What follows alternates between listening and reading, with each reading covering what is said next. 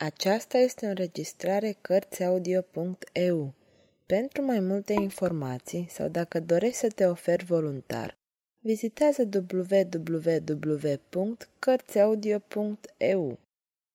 Toate înregistrările Cărțiaudio.eu sunt din domeniul public. Michel Zevaco Crimele familiei Borgia Capitolul 36 Onoruri funerare După ce Roza Vanoța își termină povestea, în cavernă nimeni nu mai spuse nimic câteva minute. Ragastă își reveni primul. Nu ne rămâne decât să o furăm și să o salvăm. Avem două zile și două nopți. Mâine are loc înmormântarea. La cuvântul înmormântare, Sanțio se clătină. Ragastă continuă. Vom aștepta noaptea. Intrăm în cimitirul din Tivoli și în câteva minute o trezim pe frumoasa adormită. La acest plan m-am gândit și eu, zise maga.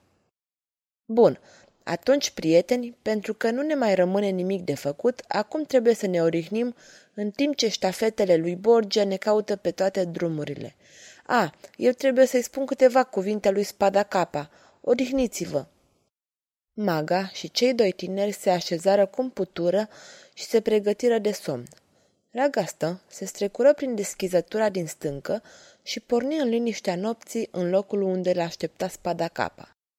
În mai puțin de zece minute ajunse și auzi nechezatul lui capitan. Dumneavoastră sunteți cavalere?" Am știut că sunteți pe aproape, fiindcă nu mai puteam ține în frâu pe capitan." N-ai văzut nimic?" Am văzut torțe aprinse care alergau. Am auzit tot felul de țipete. Un grup de cavaleri a părăsit vila și s-a dus către munte. Ah, mi-a fost frică că nu o să vă mai văd. Și încotro au luat-o pe urmă.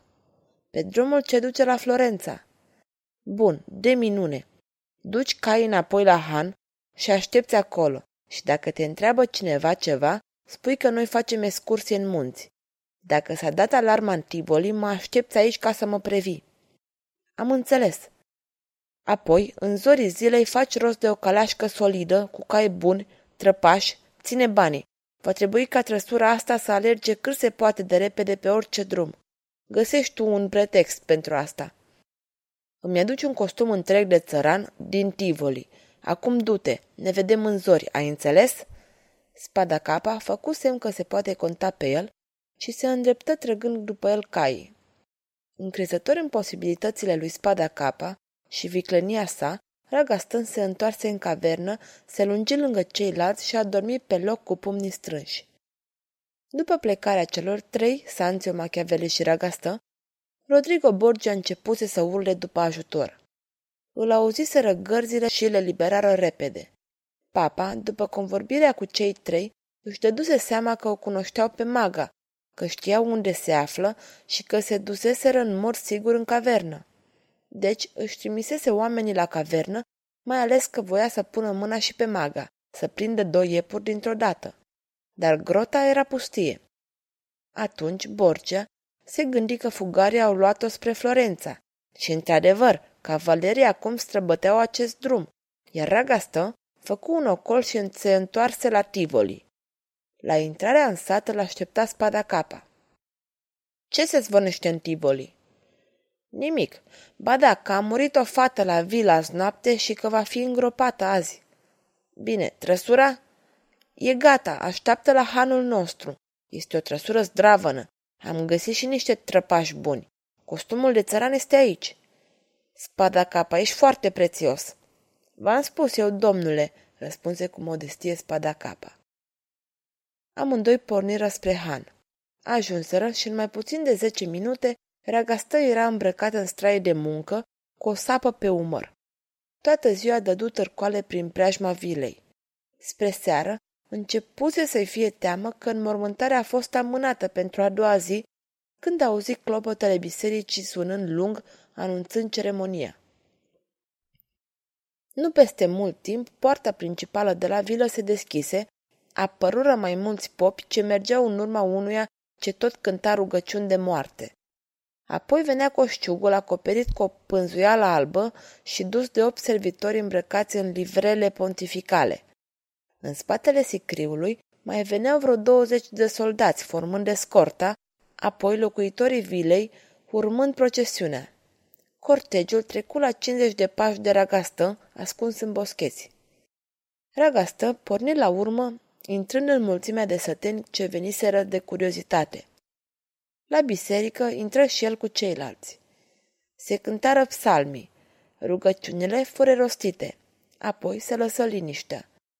Preotul făcea turul sicriului pe care îl stropea cu apă sfințită.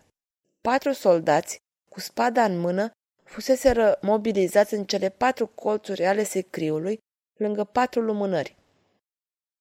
În sfârșit, preotul intră în altar, apoi se duse în sacristie, urmat de copiii din cor și de ceilalți preoți. Slujba se terminase. Lumea începuse să iasă. Lângă ragastă, o femeie bătrână care se îndrepta spre ieșire. Păi, nu se duce sicriul la cimitir?" Cum, dumneata nu știi că Sfântul Părinte a hotărât ca fata să fie dusă la Roma și înmormântată acolo?" O duce la Roma?" Da, mâine, cu o trăsură. Sfinția sa pleacă să-i dea toate onorurile fetei. A hotărât ca toată noaptea garda sa de onoare să vegheze asupra sicriului. Ragastă ieși din biserică palid împleticindu-se. Porni spre Han, tot gândindu-se cum să deschidă sicriul păzit de soldați. Cum să deschid sicriul? Întrebarea îi revenea în minte iar și iar, în timp ce părea concentrat în examinarea halebardierilor ce se zăreau la Han. Patru, gândi el. Din două în două ore se schimbă.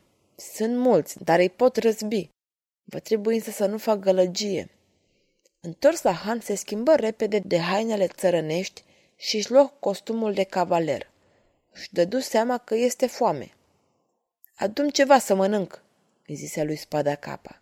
Acesta alergă, dar Ragastă îl chemă înapoi. Nu, m-am răzgândit.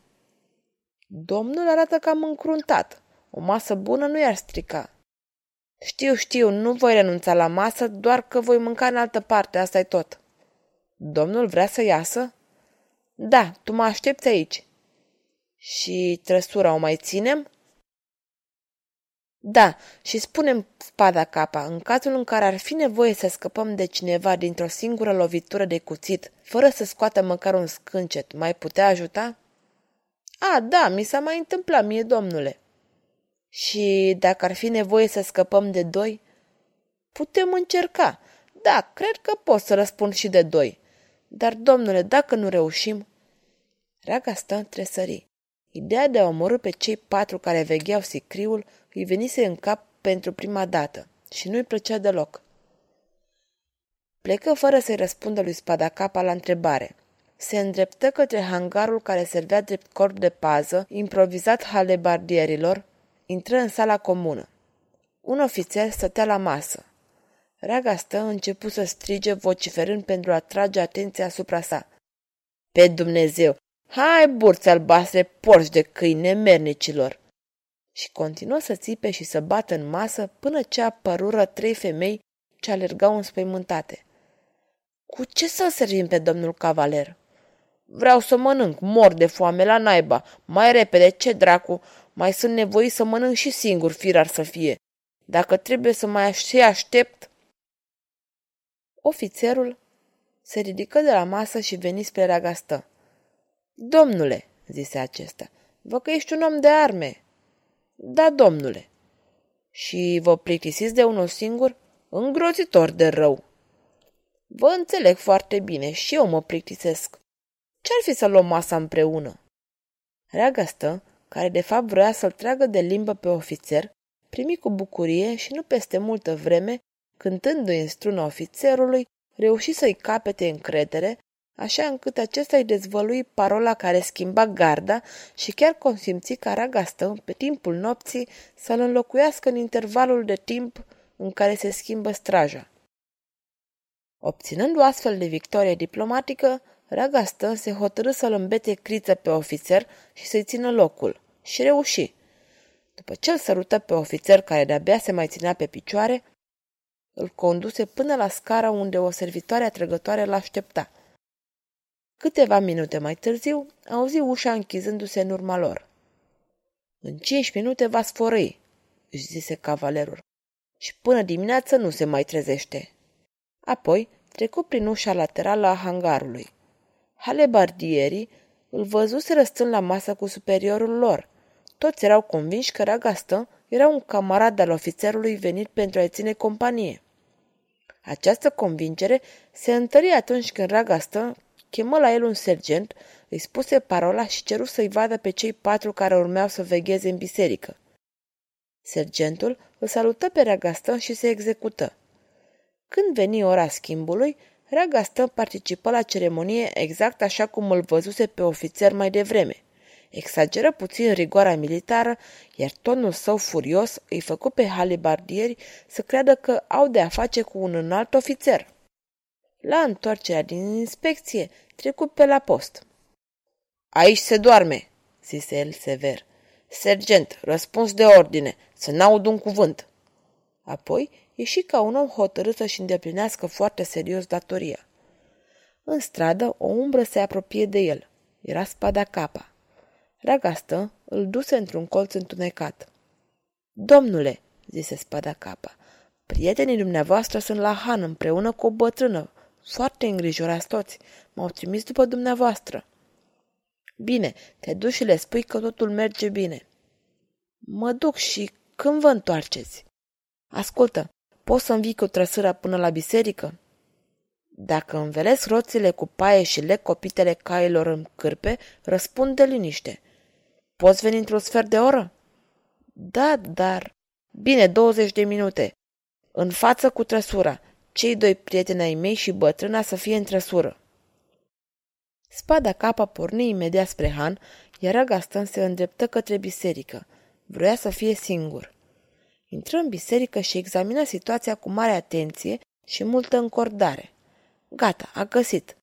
Se îndreptă glon spre unul dintre cei patru care vegheau moarta și îl zgâlțâi de umăr. Omul, care a țipise, tresări speriat. Ceilalți patru înțepeniră. Ei bine, se pare că dormiți. La carcere este foarte grav. Domnule ofițer, bânguiu adormitul, oboseala? Soldatul nu cunoaște oboseală. În compania mea, reluă Ragastă, ca să dormi sub arme este o crimă. Două luni de arest, dar la halebardieri. Soldatul păli. O să-l anunț pe ofițerul vostru care m-a însărcinat să-l înlocuiesc. Cred că două luni e puțin. Domnule ofițer, vă promit. Dar piși de somn, ce să-mi promiți? Și voi ăștia las la fel. Hai, hai, nu e dracu așa de negru pe cât pare. Duceți-vă la culcare, băieți. Ragastă așteptă cu neliniște îngrijorată rezultatul acestor cuvinte. Cei patru soldați se priviră neîncrezători și neliniștiți. Hai, duceți-vă la culcare, drace, nu vreau să se spună că sunt om rău. Hai, vă țin eu locul. O oră, moartea va fi vegheată de un locotenent de archebuzieri. Asta face cât patru halebardieri. Cei patru soldați nu se clintiră. Ragastă simți cum îl năpădește sudoarea. Duceți-vă, hai mergeți la culcare, că altfel mă supăr. Mulțumim, domnule ofițer, zise deodată unul care se și îndreptă spre ușă. Ceilalți îl urmară mulțumind la rândul lor. Ragastă își mușcă buzele să nu țipe de bucurie.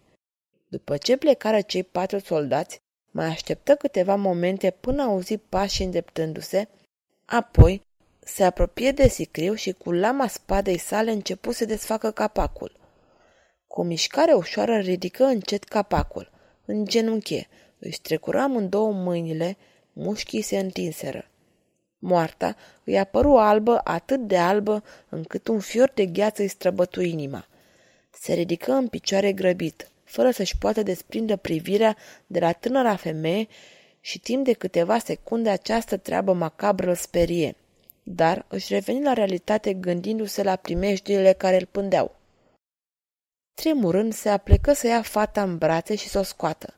În acel moment, simți o mână pe umăr. Sfârșitul capitolului 36